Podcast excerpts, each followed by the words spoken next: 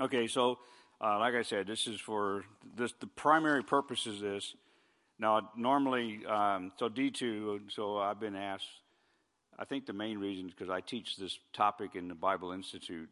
Um, but I like this topic. I think it's an important topic to understand.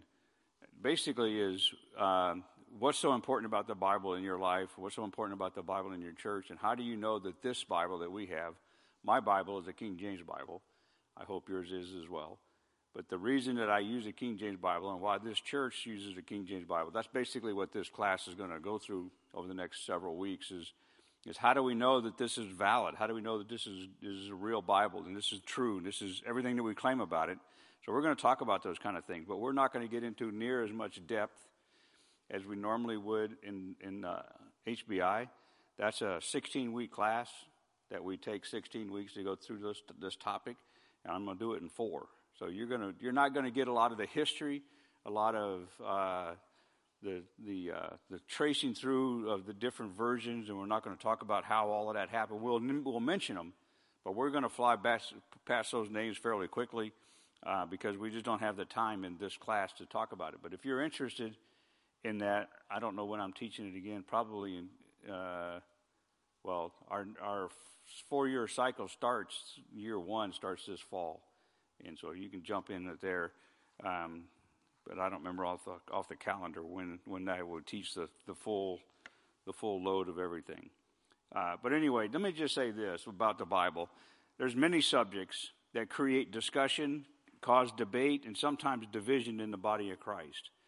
Uh, doctrine and debate can be handled. You can open up the Bible and you can study out doctrine. You can look at at um, getting the, that that straightened out. Even division can be sorted out in the Bible. But what do you do about the division when the division is the Word of God? Which Bible should you use? I don't know if you know how many Bibles there are, but there's probably 50 to 75 different, just in the English language, versions of the Bible that you can go to a bookstore and buy. That many of them. Um, and so, what we're going to start tonight, as I said, is what I call both the history and the heritage of the Bible. And just as often, I just normally refer to it very simply as manuscript evidence. And what is the evidence that this is the manuscript that God wants you to use and God wants every church to use? And we're going to talk about that. So, the Bible, or this book that we call a Bible, is more than a collection of quaint stories, which a lot of people like to accuse the Bible of being quaint stories and moral stories and things like that. It's a lot more than that. It is actually the mind of God. We start with that precedent. We'll talk about precedents here shortly, but let me just go on.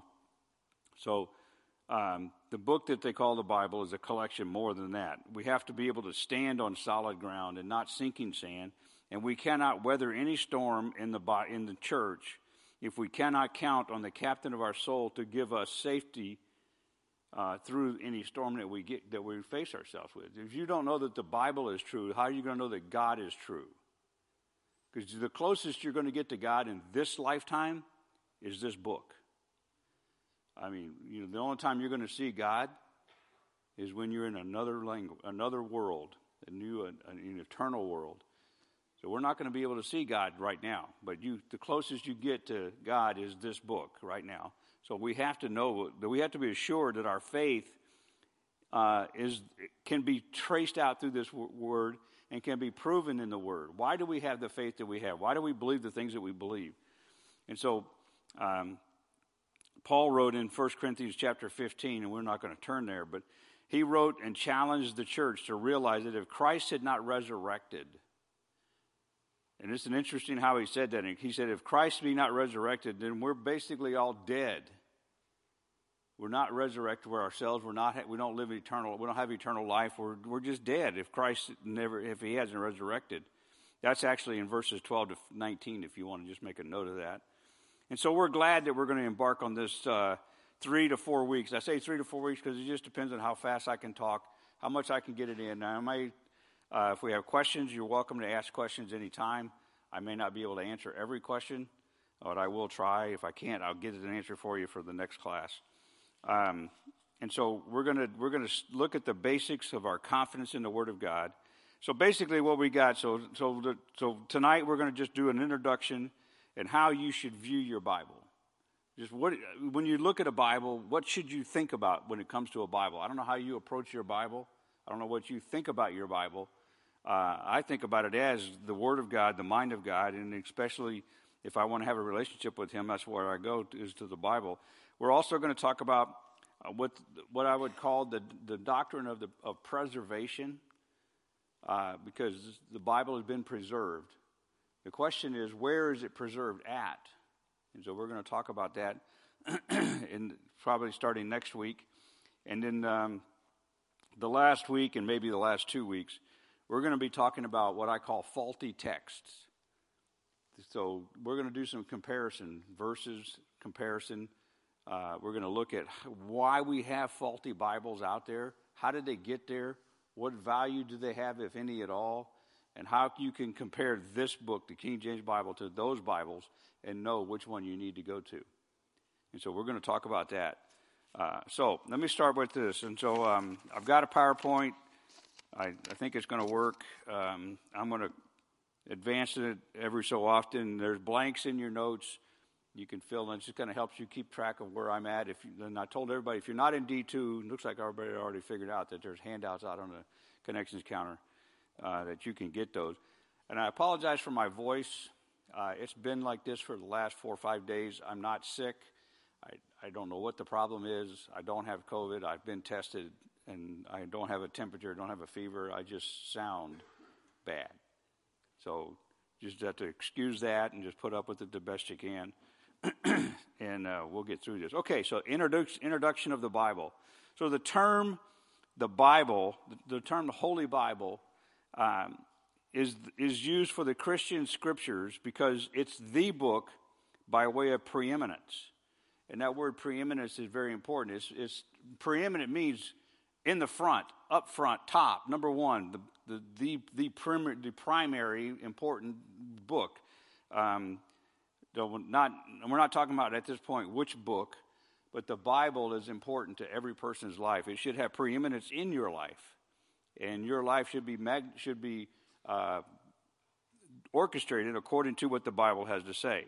So the Greek word uh, for, uh, for the Bible is the word biblios, and um, it refers to actually the word biblios.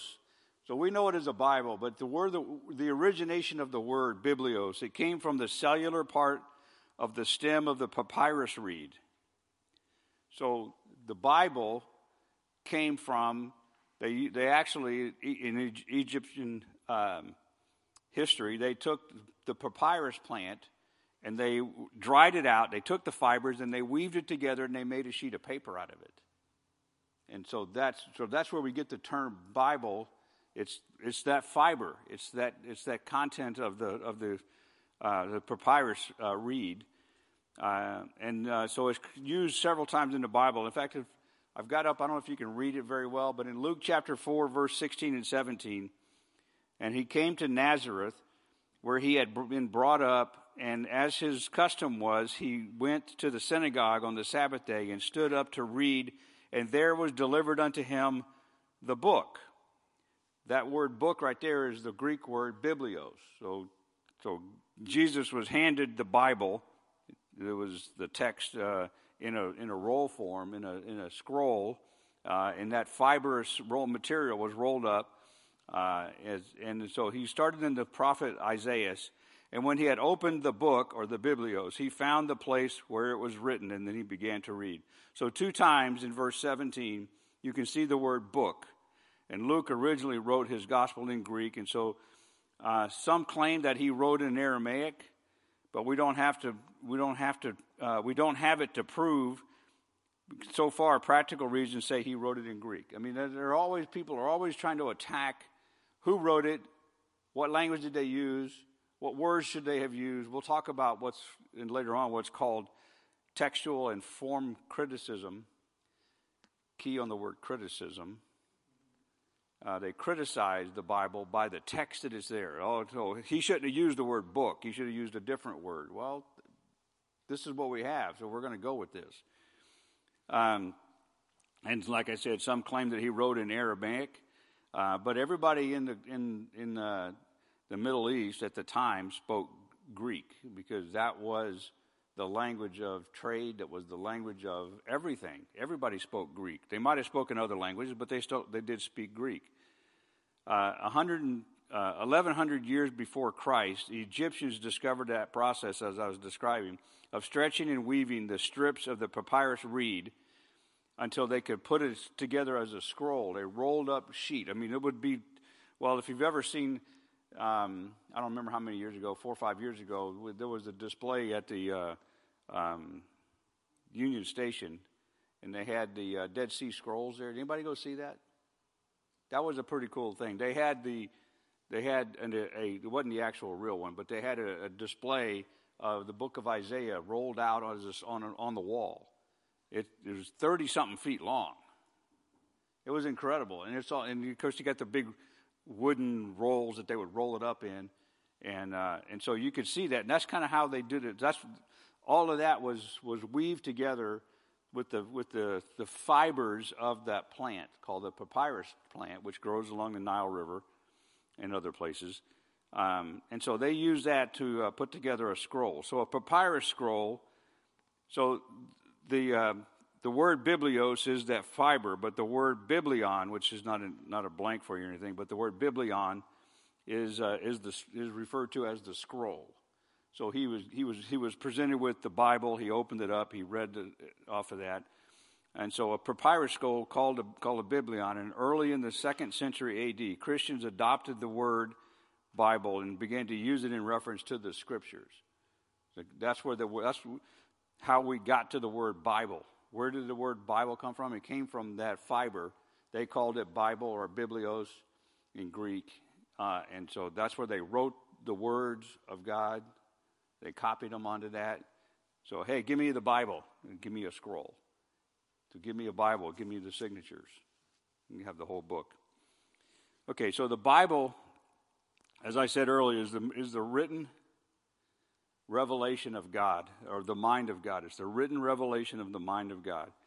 And we know that God's mind only from God's word because you've never met God. But the only way we can know that this is God's mind is because what he says in, in the word. And so in 1 Corinthians 2.16, it's, it's on the screen. 1 Corinthians 2.16 says, For who hath known the mind of the Lord that we may instruct him, or that he may instruct him? But we have the mind of Christ. So you want to know what Christ thinks about things? You want to know what God thinks about things? You have to open up the Bible to find out what God says about things. I mean, we don't get to make this stuff up. If we're not, if Pastor Brian on Sunday mornings, if he's not preaching from this book, then he's just telling you his own mind. And we don't want that. I mean, you know, sometimes he might say, This is my opinion, and you know that's just his word. But we want this word preached all the time as much as possible. Um, and so communication is a key to everything that goes on in the world. Communication is a key, uh, and the Holy Spirit has communicated the mind of God in word packages. I don't know if you ever think about it. Each verse is a word package. Some of those verses are packed with a lot of information. You ever notice how Brian can be on one verse for two weeks? Because there's a lot there in that one verse. That's why he does that, because he's unpacking the word package to lay it all out for us. And so that makes it not my or, or his or the scholar's opinion, but it makes it the Holy Spirit's own conclusion. Um, in fact, I don't have it listed in my notes, but let me just turn to a passage here real quick. I think it's in John chapter 16.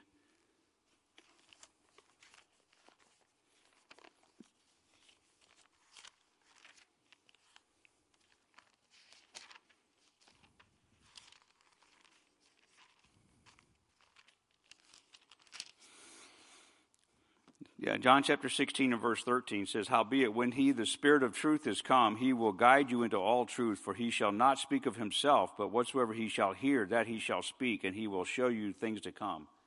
Holy Spirit is going to show you through the Word of God that this is God's Word. And you can count on it being as God's Word because the Holy Spirit is talking to you about this is the Word. And that's what we're, that's what we're defining there. And so, anyway, um, so we're not looking at my opinion, we're not looking at Brian's opinion, we're not looking at any scholars' opinions. We're looking at what the Holy Spirit says about the Word of God. So that makes it not mine or, or anybody else's, it makes it His. So there's an eternal nature in the Bible. Um, I know it's on paper, and paper can burn and all that kind of stuff. And we can, you know, my Bible has been destroyed and recovered a couple times, and you know, it gets destroyed because I, I'm pretty rough on him. But anyway, the eternal nature of the Bible, uh, the nature of the Bible as a historic document details God dealing with a called out people group. So both in the Old Testament there's a called out people group, and in the New Testament there's a called out people group. In the Old Testament it's Israel. In the New Testament it's the church. So he's dealing with called out people group. The eternal, uh, the eternal nature of the Bible declares his covenant promise between God and the men and women he created. So we're not going to talk about the, covenant promises in this in this section. Uh, that's another whole class in D2. I think it's in D2, but if it's not, I know it's in the Bible Institute where we get into the covenant promises. So, as we have it now, the way we have it right now, the Bible consists of two parts. I think everybody knows, right? There's at least two parts Old Testament, New Testament. How many books are there in the, in the Bible? Anybody know how many books there are? 66, right. There's 66 books in the Bible. How many in the Old Testament? 39. How many in the New Testament? Quick math, 27. okay, okay, so the, the Latin word testimum the Latin word testimum was a translation of the Greek word for covenant. So when we say something like uh, the New Testament or the Old Testament, we're talking about the new or the old covenant that God has promised. There's an old covenant that God made through Moses and a new covenant that God promised when he, while talking to Jeremiah. And then that new covenant he gets brought forward into the church. The nature of these two covenants is chronicled in the pages of the Bible. That's what the Bible is all about. The Bible covers all of that information about what God's promise is and how He's working out His promise. So he starts off, and actually, his promise started in Genesis chapter 3, verse 1, talking about Christ. And then it gets expanded in Genesis chapter 12, verses 1 to 3. And then there's five other places throughout the book of Genesis alone where that promise is expanded and explained again over and over again to make sure that the people didn't know what, know what God's promise is. And then the Old Testament is God working out that promise and how Israel rejected the promise, unfortunately. And then we have the New Covenant, the New Testament, how God had made promises to you and to me as well. And we're working that out in the old, in, throughout the New Testament as well. So the Bible is a message from God to man that carries an agreement and stipulates the terms of the covenant made with God, made with man. So it's basically God made a promise, and this is how He's going to keep His promise. And so one of the things that you can, you know, you know that God made a promise to you because you have His Bible, you have His Word, you have His mind. So it's important. Um,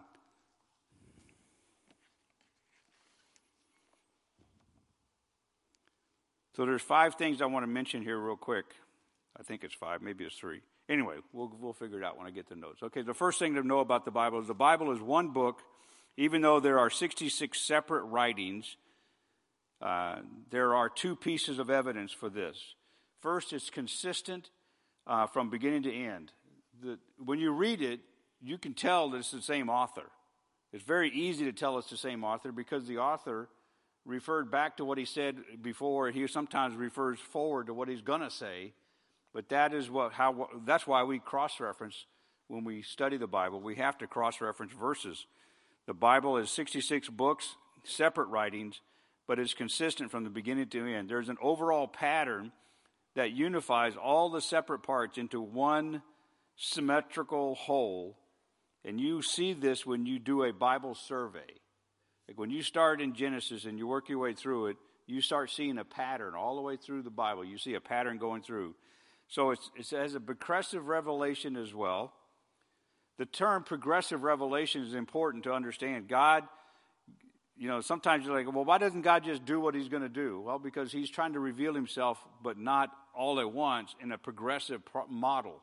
He's progressively allowing you to see certain things. In other words, there's an unfolding of doctrine that progresses as you go through the books. Like, he doesn't really come directly out and say that Jesus Christ is going to be the, the, uh, the Lamb of God in Genesis chapter, uh, or in, in Exodus chapter 12. He doesn't say it, but he does say a lamb is going to die. And the people that sacrifice that lamb, if they're behind that blood, remember this passage right in, in Exodus chapter 12 when Moses told the people to, to, uh, to take a, a, a, young lamb, uh, kill it, put the blood on the doorpost and on the, the, man, the, what's it, the top piece and the two side pieces, and put that on there. Whoever's behind that blood will be saved. He doesn't talk about Jesus Christ here, but later on in John chapter, whatever chapter it is, when, G, when uh, John the Baptist says, Behold, the what?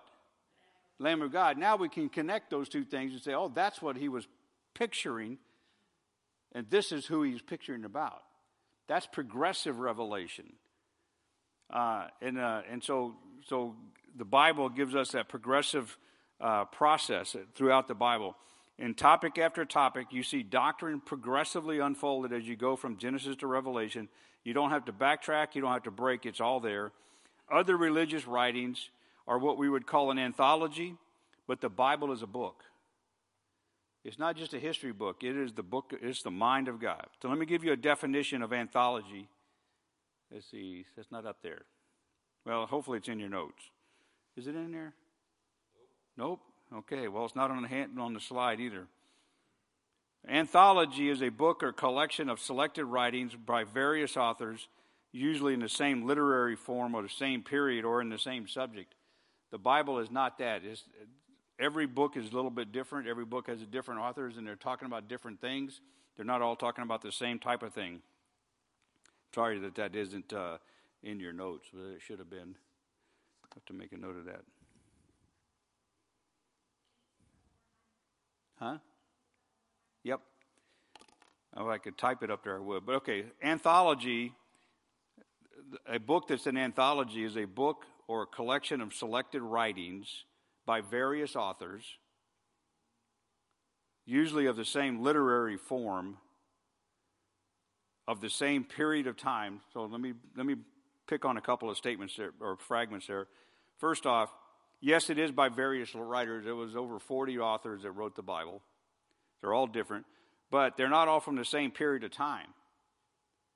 The authors of the Bible took, took almost 2,000 years to write the Bible, from the Old Testament to the New Testament, all the way from Moses uh, up to uh, John, the Apostle John.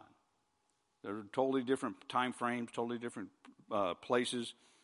Their literary form is different. Um, the way that Paul writes is not the same way as Moses writes. The way that uh, uh, Isaiah wrote is not the same as Jeremiah wrote, and so on. So it's various authors using the same literary form of the same period or on the same subject. And each book of the Bible is not written on the same subject, but the subject is, is within the pages, the subject is Christ and God's promises to man. But that's not what they're all writing about. So, does that help? Did you get that down? Okay. I can. Um, try to make sure if you don't if you don't get it i'll email it to you. Just let me know that you need it. Okay number two the second thing about the about the bible it is a particular kind of book. It's not just an anthology. It's not just a writing about things. It's a different kind of book. It's a record. That record is, a, is really a duality. The old testament gives us a record of what of a called out nation as i mentioned earlier uh, israel concerning a physical seed taken from abraham that's the covenant based on the law of Moses. So the, the whole premise of the Old Testament is keeping the law. What is the law? Well, keep the law, and so on. And the New Testament gives us a record of a called out people, the called out church, concerning a spiritual seed taken from Jesus Christ. It's a, it's a covenant based on the grace of God in Jesus Christ. So the covenant before is in the law in the Old Testament, the covenant is through the blood of Christ in the New Testament. Number three, uh, the Bible is a particular kind of record because it's a divine revelation. It claims to be, and it seems to be, and it even proves itself to be a particular record by four pieces of evidence. So when you're looking for evidence on the, is the Bible really what we say it is, here's four pieces of evidence that, that define it for what it is. The record is delivered as a revelation with divine authority. It's a revelation with divine authority. It's not only genuine as to its authorship, it's also authentic in all its claims, but it's absolutely authoritative. That word authoritative is important uh, because too many people don't want the authority of the Word of God. They don't want the authority of God, so they discount the Bible. That's the way you get rid of the authority of God, you get rid of the Bible. We'll talk more about authority uh, in, in the next couple sections in. So the, that revealed record, that revealed record tells us things that we could not know through any other means. We could not know. There's nothing else that can um, you could produce the history and, and uh, study it out. You couldn't get the same record that we get out of the Bible in any other way. And number four, as a, as a, as a witness of it, is a revelation of God unfolded in history, matching science. That's a key thing. The Bible matches science. The Bible doesn't uh, discount science. The Bible doesn't uh, submit to science. The Bible uh, matches science with its accuracy. So, like creation and so on. Um, see, that was three. And then uh, number four is the Bible is a message of present salvation as the requirements for entrance into the future coming kingdom. The Bible has the message. How do you get saved? The Bible tells you how to get saved. You know, if you didn't have the Bible, you wouldn't know how to get saved. You would not know. So that's one of the things you cannot know without the Bible. How do you get saved? You cannot know that in any other any other way, unless somebody's telling you and referencing the Bible. That mean I mean that's you know that's called witnessing. But the Bible is the only book that talks about how to know that you can be saved. If you want to know how you can get saved, you have to read the Bible. You have to. Let me make sure I'm clear on that. The, you have to use the Bible to understand that you can. That's the only way you can get saved. Okay, so defining in the Bible a little bit. So, what is, when I use the term manuscript evidence, what is manuscript evidence? And so, there's a few things about it here. First off, it's the historical evidence recovered through various means that support the validity of the Bible as a written word. When I say evidence, I, think about that word evidence for a minute. I mean, we use, we use the word evidence a lot for a lot of different things. I need to see evidence, I need to see proof. So, manuscript proof. This is what the Bible is, what it is, and I'm going to essentially prove to you why the Bible is what it is and why we've used the King James Bible in particular. Um, you know, I never really questioned that. I mean, the very first Bible I ever was given when I was a kid was a King James Bible. I didn't know that that's what it was supposed to be, but that's just what I had. So it's kind of like always been there. I remember when Julie was trying to get me to go to church, and I was a lost man, and I just hated going to church. And uh, the pastor at the church that we was going to was preaching out of I don't know what he was using. So he wasn't a King James Bible because he, he had a loaner Bible, like we have Bibles under the pews here. Little, he had a loaner Bible. It was a King James Bible, but he wasn't preaching out of that Bible. And I wouldn't get saved because you give me a Bible, but you don't use it the one you're giving me to read out of. It kind of I, I kind of felt insulted. Like I'm not going to get saved. And I didn't get saved because he wasn't using the Bible that he wanted me to read. That's just an attitude I had. Fortunately, I got saved anyway. But anyway, the, the, so it's a historical evidence, historical proof. In particular, the evidence confirms, when we get to the confirming the evidence, it confirms that King James Bible is the correct Bible to be using. It is the only Bible that truly is God's Word. So there's seven interconnected key issues. We're not going to get in. This is what the the HBI class will dig into in depth. But there's seven um, interconnected key issues that guide our examination of the evidence, each one building on the other until we arrive at a confirmation of the truth. Number one, how, do we, how does God give the Bible to How did He get the Word to us? That is, that is what's called revelation. God revealed His Word. Um, we surveyed this in what in this. Well, you're not in this class, but this is just a note from HBI. But uh, systematic theologies on the subject of bibliology. How do we explore all the details? Anyway, the point is, is how does God give us the word? He revealed his word. How did he do that? He, he moved. In fact, and we'll probably look at this again, but let's go to Peter.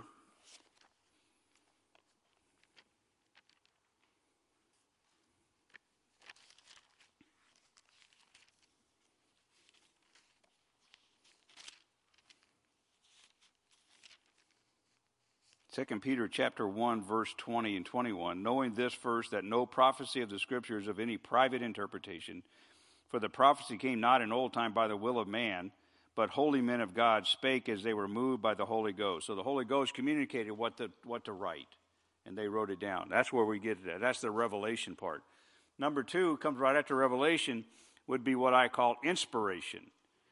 How did it come to man? How did it come to me? just what we just read that passage that we just read there, it was uh, the, Holy, the Holy Spirit, holy men of God spake as they were moved by the Holy Ghost. That's, that's a whole section on what we would call inspiration. The Word of God was inspired into the man who wrote it down. How exactly was it written down? The next, the next phase is called inscripturation. To inscripture it, to, to write it down. You know, when um, uh, when you write a letter, does anybody actually write letters anymore? Maybe I know we send texts and we send, you send, okay, well, Pam does a, Pam does, that's good. But when you write it out by hand, that's, that's, you're inscripturating your thoughts on a paper. That's what it is. You're putting down your thoughts on paper. That's inscripturation. How exactly was it written? Number four is how it was transmitted. What happened to it through the centuries? How did we get from the first time that it was written down to now, knowing what we have today is the correct what we have today? How do we know it's correct? God transmitted the Word of God from one person to another. We will talk about, I'll give a, a, an example of how trans, trans, transmission worked. And then, um, how do we know that we've got what we need? That's called preservation. So, the question about preservation is really simple. It's a straightforward, simple question. Are you preserved? If you're saved, are you preserved? Absolutely. Well, what's the truth? What's what? How do you know you're preserved? Because the Word says you are. So, if God can keep you saved from the time you got saved until the time you end your life on this earth, and then you go off into eternity, and He keeps you in eternity. If He can keep you there, how come He can't keep His Word preserved and protected. And when people say that there's no way that God can preserve His Word, we don't have His Word preserved, then they're basically saying that God can't preserve your body, your soul, and keep you saved. And I totally disagree with that. Number six is translation.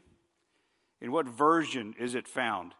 So we have different versions the King James Version, the New International Version, the, the uh, English Standard Version, the New American Standard Bible, but they don't use the word version in that, but there's, like I said, 75 or more actual versions of the Bible. You go to any bookstore that sells Bibles, and you will find tons of them on the shelf. There are very common ones, but then there's a whole bunch that are not common. I got a list at home, I don't have it with me here, of different Bibles. I'm like, I never even heard of these things.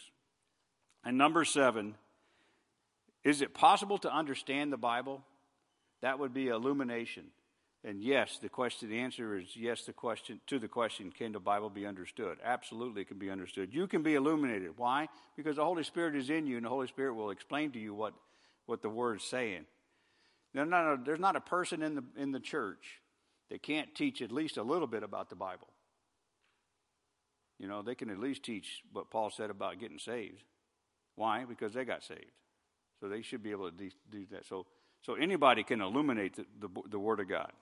So, no, we're not, like I said, we're not going to go through all seven of these issues, and the ones that we will look at can only be done in summary form, and we're just going to touch base really quick. If you want the whole burrito, you got to take HBI. So, um, okay. Now, I think I'm not sure, but I hope in your notes there's a there's some there's a list of definitions. You might want to thumb through those, find out if they're in there. I don't have a copy of them. Yeah, I do. Let me see.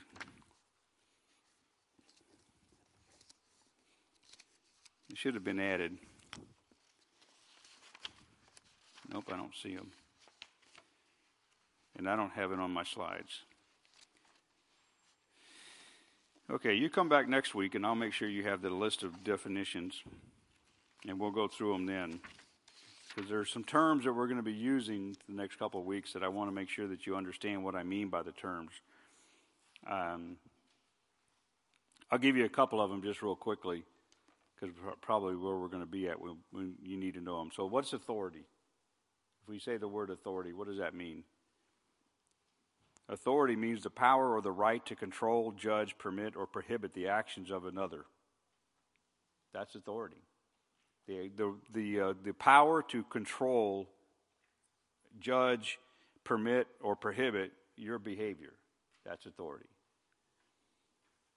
Autograph, I've kind of explained, gave you a little bit of a quickie about that. Is the original manuscript is what God's writing was. Now, God didn't actually write it, but He used the men as kind of as uh, as uh, scribes to write it down. Um, manuscript, the word manuscript, I've, i think I've mentioned that already. Was a is a it's written with the hand. Um, uh, it's kind of like the, the autograph, but it's a, but it's it's a paper or a book written by hand. It's not printed, so anything that's printed is not an is not actually a manuscript or an, or yeah a manuscript. Um, and then um, text, it's a complete Old and New Testament. Let's see where else. One more I'll give you, and then we'll move on because I don't. This is you don't have notes to look at. Is the word Masoretic text. I'll give you two. One. The Masoretic text that's the Hebrew text. Um, it's in Hebrew, but that's the Old Testament text of the, of the Hebrew Bible. Um, the majority text is, uh, is also known as the traditional text. Um, it is the text that produced the King James Bible. The, the Greek text is called the majority text. We'll go through and explain all of those again later. Okay, well, let's go on. Um, what is the Bible? So in Amos chapter 8, verse 11 and 12, it's very simple. It says, Behold, the days come, saith the Lord, that I will send a famine in the land, not a famine of bread, nor of thirst or for water, but of hearing the words of the Lord. And they shall wander from sea to sea, and from north even to the east. They shall run to and fro to seek the word of the Lord, and they shall not find it. So Amos is talking about a famine that's going to be in the land, a famine of the word. The word is missing. Uh, in a lot of people's uh, life, they don't have access, or they, they choose to, for whatever reason, choose not to have access or, or seek access to the Word of God, to the Bible. So it's a famine. In Hosea chapter 4, verse 1, uh, says, Hear the word of the Lord, ye children of Israel, for the Lord hath a controversy with the inhabitants of the land, because there's no truth there's no mercy. There's no knowledge of God in the land because they have not had, a, they don't access the Bible. They don't use the correct Bible. Even if they're church people.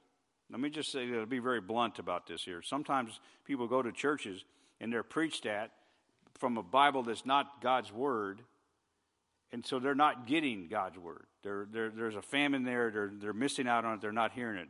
So we talk a lot about the Bible, we use the Bible, we study the Bible. What exactly is a Bible? So I've got some interesting quotes here. I like to go back and look at some people things what they say about history of the Bible.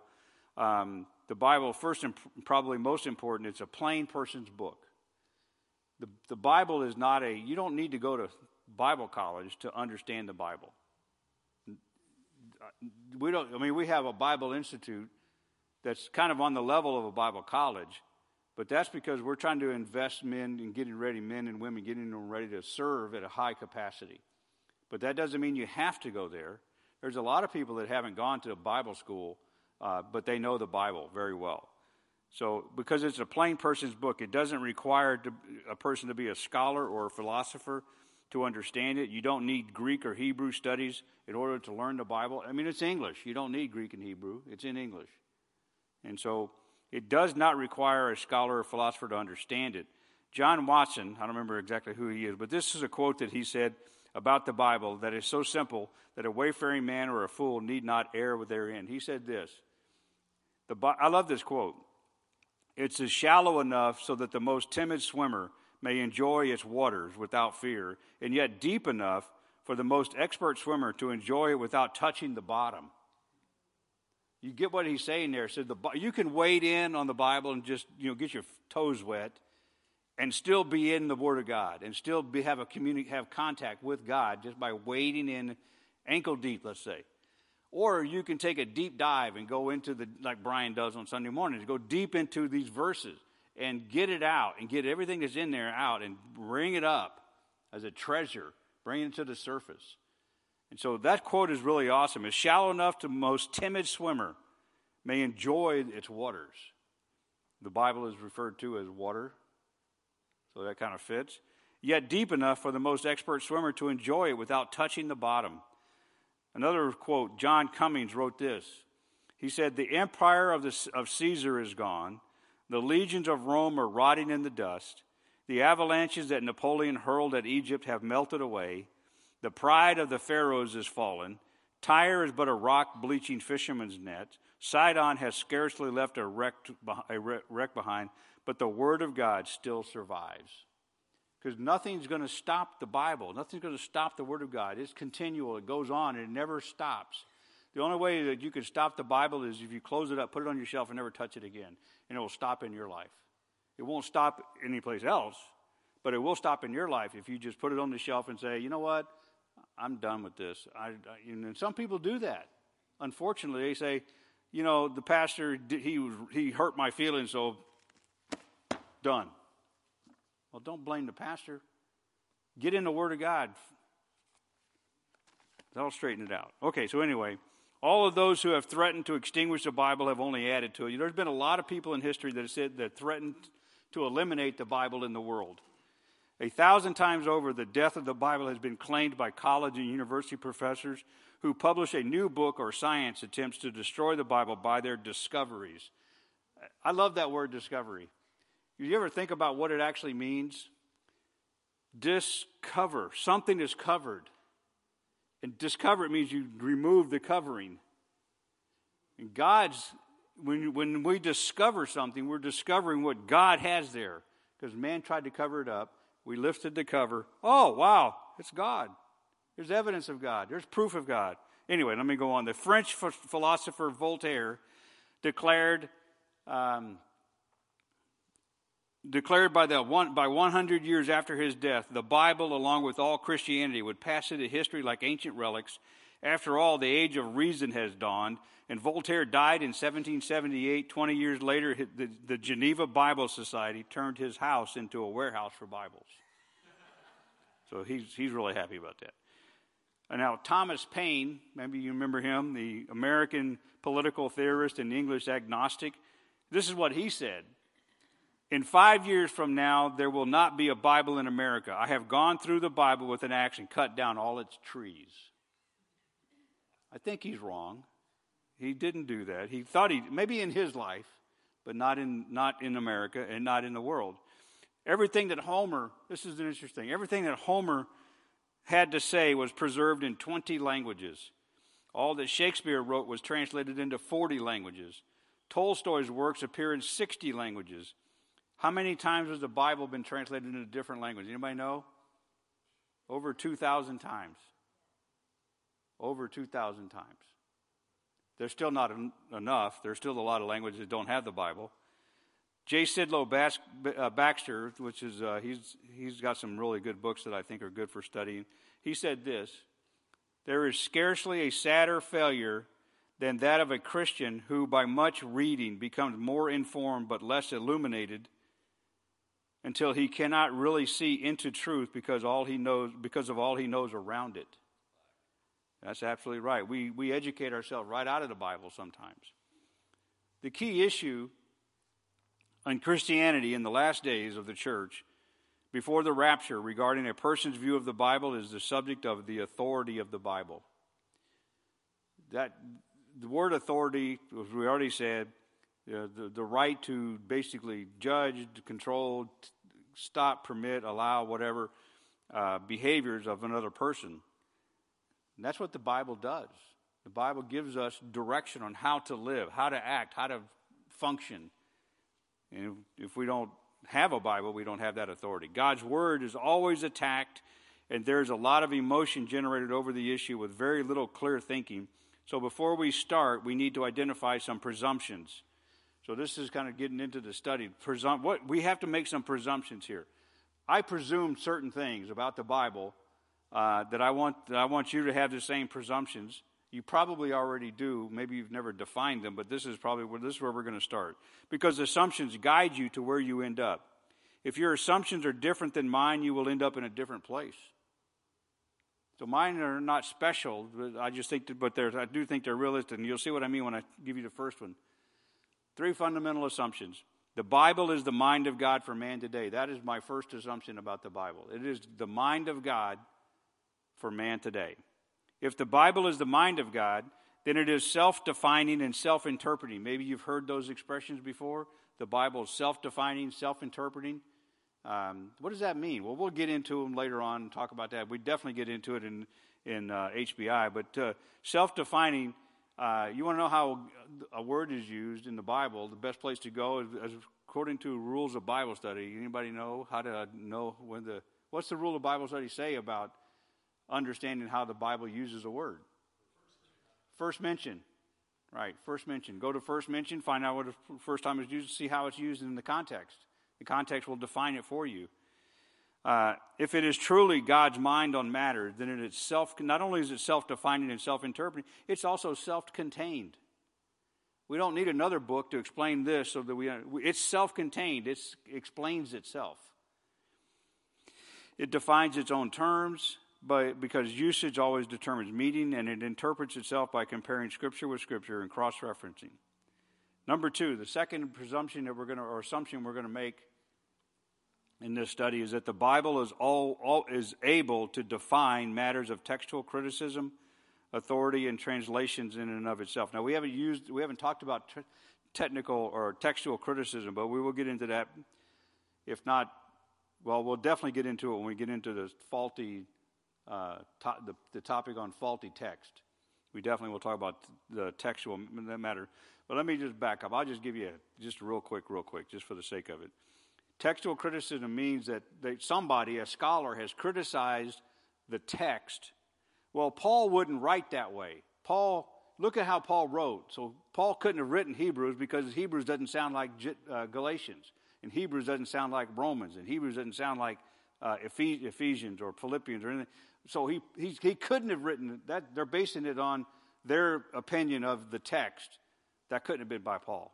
Paul would never have wrote, wrote that way. He wouldn't have used those words it's kind of a literary uh, critique, but the issue is it is textual criticism. They, they criticize the text, but the Bible defines itself. We don't need those guys. Um, let's see. We're still on number two? I think so, yeah. So, what the Bible says about itself, about the process of the Word of God arriving on this planet, about the instances of preservation and translation, these things can all be read back into human history to define for us what God has done. We can see what God has done when we look back in history and see how He moved in people's lives in history and see what they did so we know how God take, took care of His Word. The Bible defines this issue for us just like it defines any other issue of life. Um, and I think in the third one here, we do not need. Um, we do not need to resort to opinions of people in order to find out what the God allowed to happen in His Word one of the things that I don't think you hear Brian, or, and I, I rarely do it myself. I don't think Jeff does it either. I don't know any other pastors that do it. Well, so and so says this is what the Bible means. You don't hear us quoting scholars. We quote the Bible. And we might say, I think what this means is, I've been trying to figure it out, and I think this is where it is, and this is why I think that. We might say that, but we will never say, well, we don't give support to the, to the scholars in the world. Um, you don't do that, do you, Jeff? I'm going to call him out on the carpet.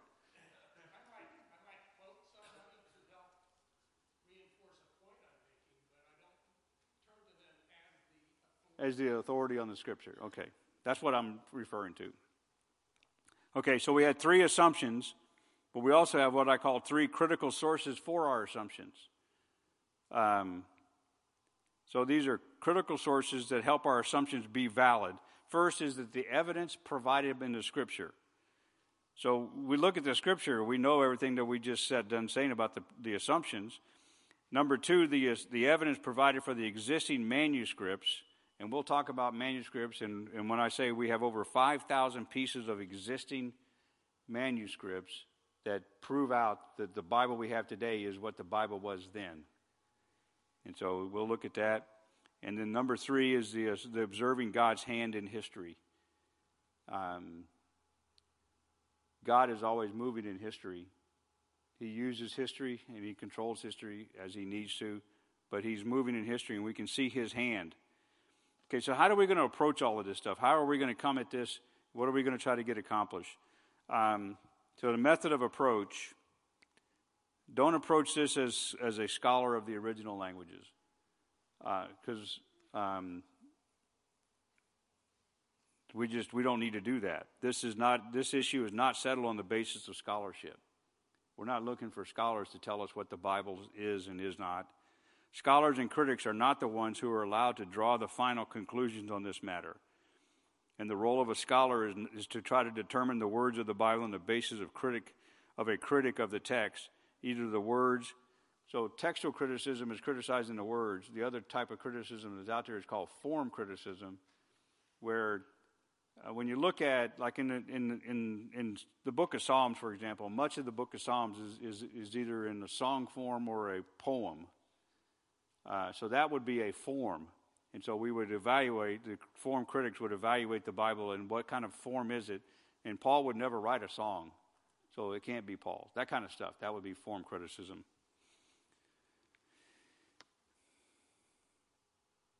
We don't want to approach this as textual or form as a critic and we do and we do want to approach the, sub, the subject primarily as investigators of truth. So when you come at the Bible, you need to approach the Bible. I'm in, I'm here to investigate what God has said, what God is what is true about the Bible, what is true about what God said, what is true about God. That's what I, that's how we should invest, uh, approach the Bible, and we should we should learn uh, intellectual and, theor- and technical things about the text with the goal of enabling you to feel comfortable um, discussing technical things. Sometimes you have to talk about technical things because you get challenged and you need to understand them. We're, I mean, people like to challenge you all the time. If you if you are a, a believer in the Bible, in particular the King James Bible, you may have to defend your position in the King James Bible, even against with another Christian. Why do you, why do you use the King James Bible? Everybody knows that's ancient ancient English. Nobody talks like that anymore. Why do you use that? We'll talk about some of the criticisms that people have about the King James Bible, and I'm sure you've heard them, and I'm sure you probably had to try to answer some. How do you, you know, how do you, you know, what are the these and the thous and all that kind of stuff? Well, there's a reason for that, and so anyway, um, sometimes you need to know the technical things. There are some questions as well. Um, along with these fundamental assumptions and the method of approach and the critical sources of, as we come at it, there are some critical questions that need to be answered. They're some of the most basic and fundamental questions that Christians can have, yet they're also the most important questions about the Bible because these issues are literally the glue that holds Christianity together when it comes to the Bible. So here's the, here's the questions What is the Word of God? How do you answer the question, What is the Word of God? When you use that phrase, what does that mean? Where can you find the Word of God? Is it this book, or is it an NIV, or is it ESV, or is it 75 other different versions of the Bible? Which one is it? There, it can't be all of them. Why can't it be all of them? That's another question. Why can't it be all of them? Because they don't all say the same thing. Why don't they say the same thing? Because critics got in the, got in the mix and they messed up the, art, the, the, the text. Is it available to me in my language? That's a good question to ask. I think everybody in here speaks English. But imagine if you were to speak Swahili. Can you get a Bible in Swahili? Can you get a Bible in French? Can you get a Bible in Spanish? Can you get a Bible in, in uh, uh, Lamba, which is a, a African tribe? Can you get the Bible in what languages can? So if somebody's looking for a Bible, do they have access to the Word of God? part of the reason that we do what we do with Word First Publishing is to try to help people get the Bible in the language that they need to be able to, what we call the heart language. So your heart language generally is English. Somebody who is uh, speaks Spanish, grew up in a Spanish culture, and that's all they ever spoke. Their heart language is Spanish. And so we want to make sure people can get the Bible in their language. Another question is Are the differences in translations and versions important? Are there differences in this version versus this version? And do, those, do they really make a difference? And the answer is yes, they do make a difference. Literally, they'll change the doctrine of what you believe about the Bible. And things that are, that are preached to you here or taught to you here throughout the week uh, wouldn't stand through another version of the Bible because the words won't be there, they'll be different. And so the last question is well, what Bible is the Word of God? What Bible is the Word of God? I think it's the King James Bible. That's why we use the King James Bible here at this church, because as a church, we've taken the stand or the position because of our studies that this is the right Bible to use. This is the text to use. Okay. So there's some key issues that I want to talk about. So we've got three assumptions, uh, three critical sources. We've got some methods. We've got some critical questions, and then lastly, we're going to wrap up here with some key key issues. Just like there's fundamental assumptions and all of those, there are three key issues that have a clear that, that have we have to be clear on these uh, these assumptions or these issues. The word authority, the word accuracy, and the word availability. Um, let's see. Here we go. Authority, accuracy, and availability. So, does your God, under authority, does your God have the ability to inspire His word through men without error? So, can, does God have the ability, the authority to give His word to a, a scribe, like somebody that wrote, the, wrote a section of the Bible, give it to them without error? You know, God trusted a human being this is also an argument against any of the Bibles. Well, as God, man wrote the Bible. That was one of the arguments I had when I first, before I got saved. Well, there's how these men wrote the Bible. You know, men are make men make mistakes all the time. So the issue is authority. God has the ability to do that. Does your God have the ability to preserve the word that He has inspired?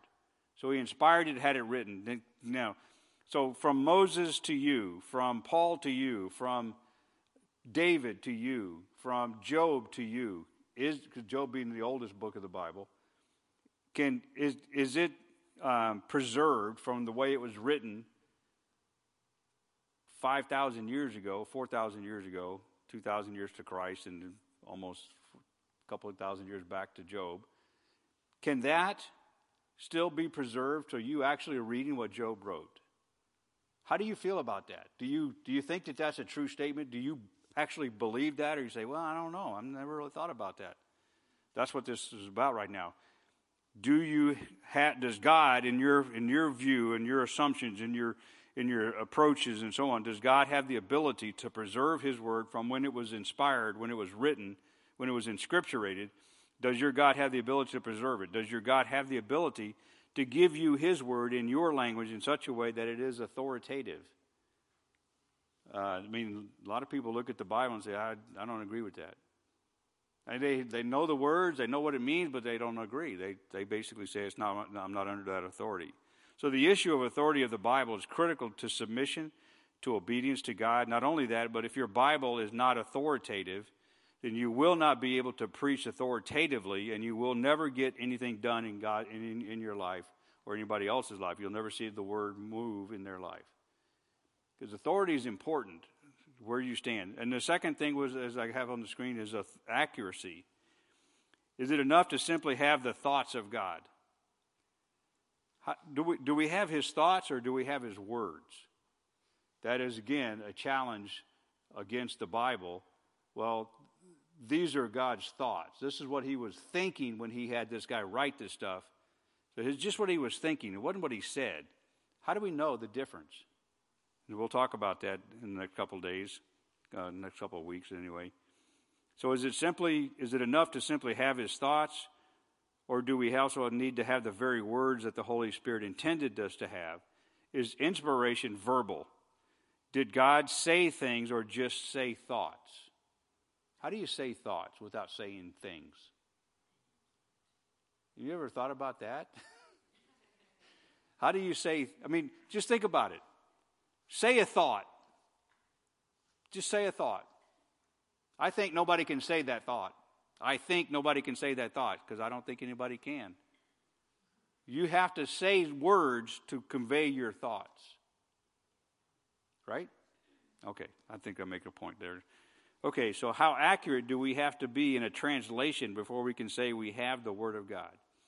Can okay, so in this Bible, the King James Bible, I don't know exactly how many words, eighty-seven thousand, something like that. There's a lot of words. Let's just use that number for right now, eighty-seven thousand. What if it was seventy-seven thousand were right and ten thousand were wrong? Would this make a would this be an authoritative book in your life? Absolutely not. So we need to have 100% accuracy. Accuracy is very important. How accurate do we have to be before we can say that we have God's word? So if if if we want this book to be accurate, wouldn't we want any other version to have the same accuracy? You know they don't. You know there are versions that people use, pastors preach that out of every Sunday that are missing versions, missing verses. They're literally missing verses. Not just a word, but a verse. A whole verse is gone. The number doesn't exist. Which that really when I found that, when I shortly after I got saved and I'm studying this stuff out, I'm like, it goes from verse I can't remember I'll just give you an example. It goes from verse 7, 8, 9, 11, 13, 15, 16, 17, 18, and the chapter ends. What am I missing? That's where I at. And then, so availability would be that point there. If the words are the key to the Bible, then where do we go in the English language to find God's words? Where do we go? So we got about 20 minutes. So that got a little bit faster than I thought. But that's okay. Any questions on anything so far? You need to be clarified about some of the things that I said? Okay. I guess not. That's good. I guess that means you're on you're tracking. Okay, so let's talk about preservation then. Let's see if I can jump over here. Yeah. Got, it's not. It's not because, let me back up to my notes here. I, I kind of butchered that area up a little bit, but let me make sure that I clarify it the best I can. So I gave the definition of an anthology as a book or a collection of writings by various authors, usually in the same literary forms. And so the first thing is the same literary form. So the Bible, throughout the Bible, has different form in it. Some are poems, some are history, some are um, prophetic, and so on. So those are different uh, literary forms. They're not of the same period because Moses didn't write in the same period that, that Paul wrote. So different, that's a different period. So that, so that doesn't qualify for it. And they all didn't write on the same subject. The Old Testament writers uh, wrote, some of it was history, some of it was uh, poetic, like Ecclesiastes and Song of Solomon and so on, uh, Proverbs and, and Psalms. And then some of it was prophetic. Uh, so um, so they didn't write about the same subject. So it's not an anthology by, de- by definition of an anthology. The Bible is not that. Any other questions? Okay. So let's talk about preservation because this is the key thing about the whole conversation that we're really having is, is God preserve the Word of God. And, uh, um, okay. So see. The reason that the modern lukewarm Laodicean church are no longer Philadelphian, you guys are, I hope, familiar with the difference between the Laodicean church, which is the time period that we're in today, and the Philadelphian church, which the Philadelphian church um, started around 1650 up to about 1800, uh, 1880 time frame. And then we went into Laodicean church where all the church got lazy and um, uh, they were more concerned about themselves than anything else. Whereas the Philadelphian church, Philadelphian church historically sent more missionaries than any other church period. And, uh, and so the Laodicean church is very lukewarm, as Jesus Christ defined the church, Laodicean church, in Revelation chapter 2 and 3. Uh, the Philadelphian, so they're, they're no longer the Philadelphian church because they strictly, I don't know if you can see that up there, but have not kept God's word. They have not kept God's word. In Revelation 3 8, I know thy works. Behold, I have set before thee an open door, and no man can shut it. For thou hast little strength, and hast kept thy word, kept my word, and hast not denied my name. That's Philadelphian church. And in Revelation 3 10 and 11, because thou hast kept the word of my patience, I will also keep thee from the hour of temptation, which shall keep thee uh, upon all the world to try them that dwell upon the earth. Behold, I come quickly. Hold that fast from which hold that fast which thou hast, that no man can take thy crown. So, as a definition, um, as a definition, to keep God's word means to guard it from corruption.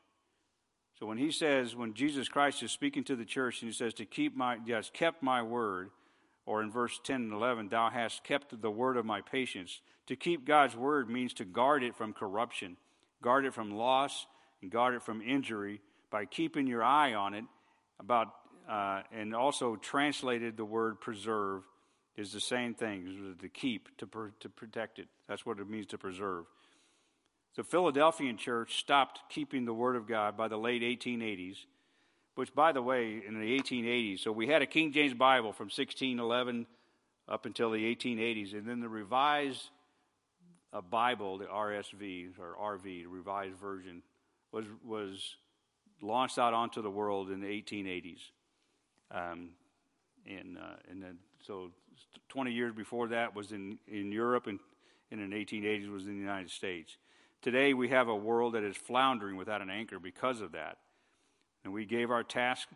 This is where I look at things. We gave the task of the church. The church was supposed to keep the word. That's what Jesus Christ just got done saying. Where's the church should keep the word, protect the word, preserve the word. Why we have a Bible pr- um, printing ministry in this church is so we can literally hold that truth to our hearts. We, we do this so that we are preserving the word. We want to make sure the word is transmitted as much as possible, but preserved as well. So this is what happened. We gave our task, the church task, we gave the task to the publishers and the printers who now hold the Word of God hostage. You ever think about that? The Word of God is held hostage by the printing press of the of. Uh, I can't even think of all of the printing companies right now that do a Bible. Um, but Nelson, yeah, Nelson Bible, Holman, Zondervan. You get the point. But here's the thing they have held the word hostage, and you only get what, they, you, what, what you pay for. With, um, you only get it when you pay for it with royalties and license fees, but you also get what they want you to have, not what God wanted you to have. Because they define how the Bible should print. These printing companies are producing new Bibles every year. Not necessarily new text, but they will reformat it, change it, and put it in a different, uh, different cover and sell it as a new Bible. But they sometimes will, will change the Bible itself. So we have not, the church has not guarded the Bible, and because we have not kept the word of his patience, we have not kept the word from we have not we ha, we have not been kept from the hour of temptation either because we allowed too many versions of the bible out there and it's a shame it really is a shame that we shouldn't have allowed that to happen we should never have allowed not, I mean, I say we, I'm talking about the church, historically, the church, going back to 1880. The church, that, that, that should never have happened. We should never allow the printing companies to, to print a Bible. Churches, that's the problem. Churches can't print Bibles. But there are a few churches in the United States, there's probably uh, about a half a dozen or maybe eight or ten that, that have a printing press and print Bibles all the time. And they print them in as many languages as they can and they're all based on the same text as the King James Bible. And I mean, there's some probably out there. I don't think any churches, well, first off, King James Bible is the only Bible that's not copyrighted. So we can do this, what we're doing, and we're not violating copyright. You, we couldn't print a new King, a new, a new international version. We couldn't print an ESV because we don't have the copyright permission to do that. They would never let us do it. Why? Because we're giving it away for free. They want the money for it. And so we have to, you know, the church should never have given that to the printing print houses. It's unfortunate, but that's what happened. And then the print houses, because they had the, the investment of the equipment, they could print. Uh, you know, one of the first things that was ever printed on a printing press was a Bible. Uh, Gutenberg's first printing press, he printed he printed uh, God's word on the on that press, and that's the way. It's fine that that happened, but we should never have printed different versions of the Bible. Anyway, um, next point is uh, scholarship does not give us really any comfort when we think about all of that. And I want to say this about scholars and scholarship real quick because I'm going to I'm going to hit scholars pretty hard, uh, and I definitely do in in the HBI class. I hit them pretty hard. Now there are good and there are bad scholars. I mean there are I mean you need you need scholarship on both sides sometimes, but there's good and there's bad on both sides. But the point is, the point of addressing scholarship as being guilty of taking our Bibles into the study of preservation is because the practice is established by secular scholarship. What happened was in, in universities and colleges, they created a method of, of studying all kinds of things history and math and social sciences and different kind of things. And then the scholars in the bible said you know what? We need to match what they're doing. And they wanted to match it in, the, in within a scholarship mindset. And then they, uh, they applied the same kind of scholarship rules that they were using for mathematics and, and um, science and different things and they applied it to bible and it just messed things up because you can't you can't do it that way you have to let the bible define itself so the Holy Spirit has been isolated or fully eliminated, and the result is a rejection of God's hand in the process of the and and an elevation of the evidence through purely scientific and academic models. For in order to validate the Bible, we're, we're, we it's not the Bible today is not validated unless scholarship says that's the Bible. How many would you like to have come in and take your Bible away because they they say the King James Bible is not a valid Bible. You guys are no longer allowed to use the King James Bible. Would you give your Bible up? I wouldn't. But that can happen because that's what um, I think is, we might be seeing that soon. Anyway, from the time of the Victorian era in the first half of the 1800s, sweeping liberalism and apostasy made its way into the evangelical church through outsourcing the Bible disciplines to non evangelical, non believers, and letting them print. This outsourcing um, of the biblical examination began around the late 19th century when German scholars Johann Griesbach and Johann Bengel, that's those two guys there, um, they spurred modern textual critical theory by re examining the Textus Receptus, which is the basis of the King James Bible, and entered into a number of scientific criteria for determining authentic New Testament readings. They basically took, took the process of doing math and science, evidence and stuff, and they said, these two guys said, let's do that to the Bible, and they made a mess of everything. Um, Griesbach is, is, is uh, uh, credited with originating the term synoptic gospel. You know what the synoptic gospel is? That's a comparison of Matthew, Mark, Luke, and John. Um, and also, he published the first critical edition of the New Testament in 1775. So, not too long after the King James Bible. Later, these two men, later, two other men named uh, um, Brooke Westcott and Fenton Hort, so we know them as Westcott and Hort, they adopted the same method and produced a Greek text in 1881 that eventually became the foundation of the current New Nestle Aland Greek text that modern versions of the Bible use to translate their Bibles into English. This is the text that the United Bible Society uses today. Okay, so we're probably going to get too far away, so I'm going to just I'm going to say this and then we'll end and let you fester on all of this stuff. So these guys, Johann uh, Griesbach and Johann Bengel and uh, Westcott and Hort, they basically they, they ended up, one, two, the first two guys started it, and the second two guys finished it.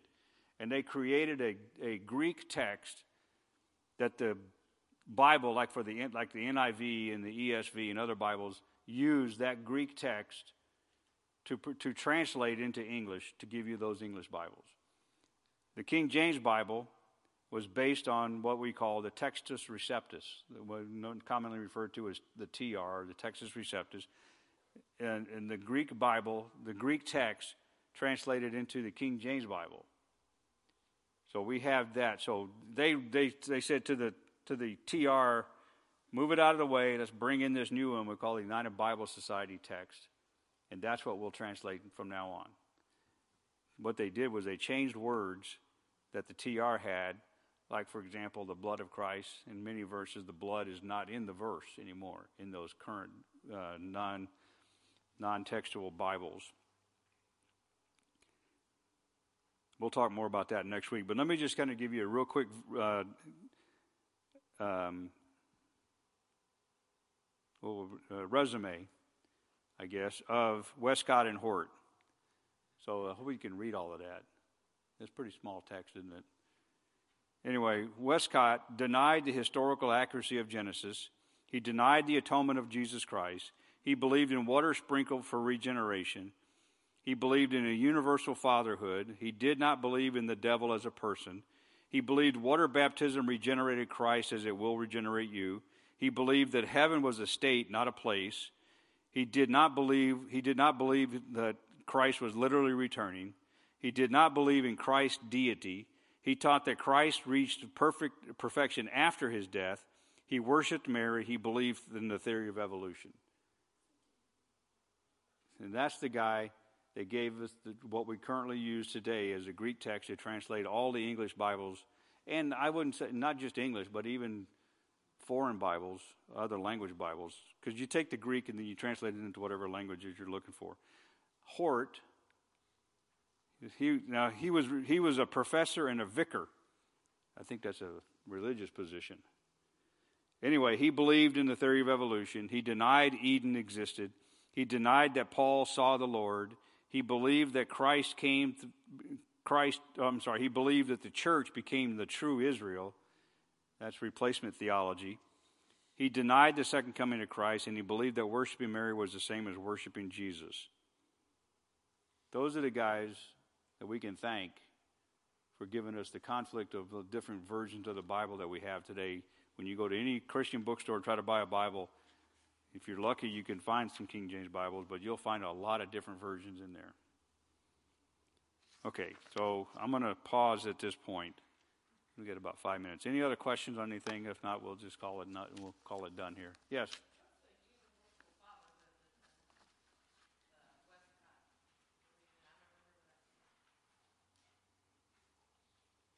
I'll have to look that up specifically. I just put it, I, I got the list on him.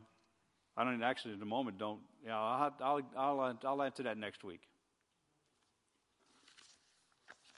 Jeff, you got an answer?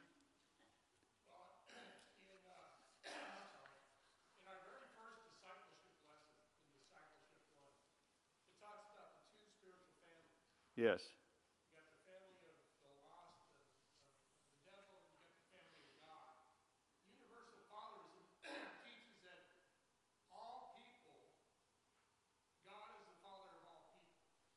We're all the. Okay, does everybody get that?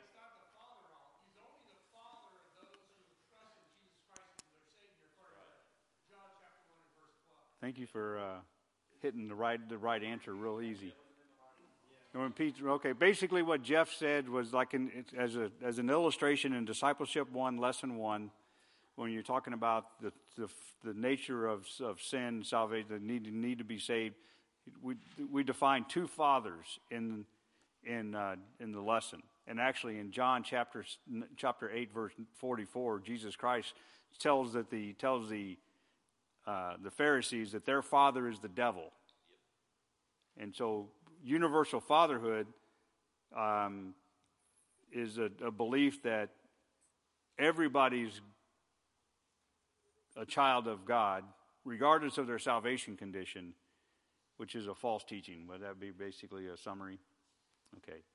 So, and if you remember in John chapter 8, what Jesus Christ is, is, is calling the Pharisees out on the carpet, and he says, You're, You are your father, the devil. And, and uh, you know, they get all irate with him about that. Uh, but that's the issue. Uh, so, the, the lesson in D1 teaches you are, you are in the devil's family until you get saved. And once you get saved, then you are adopted into the Father as into God's family, and now He is your Father. He, God is not your Father when you're not in His family, and the only way you get into His family is to be saved. Okay, good question, good catch. Okay, anything else? Okay, so I know next week we'll be on here, and then the week after, and then I'm not sure what we'll do the third week, but I um, will we'll we'll uh, move as long as as it takes. So they give me four weeks, but I don't know if I'm going to, it might take a little less, might take a little bit more. We'll see. All right, well, let's pray, and uh, we'll be dismissed. Father in heaven, Lord, thank you for this. Uh,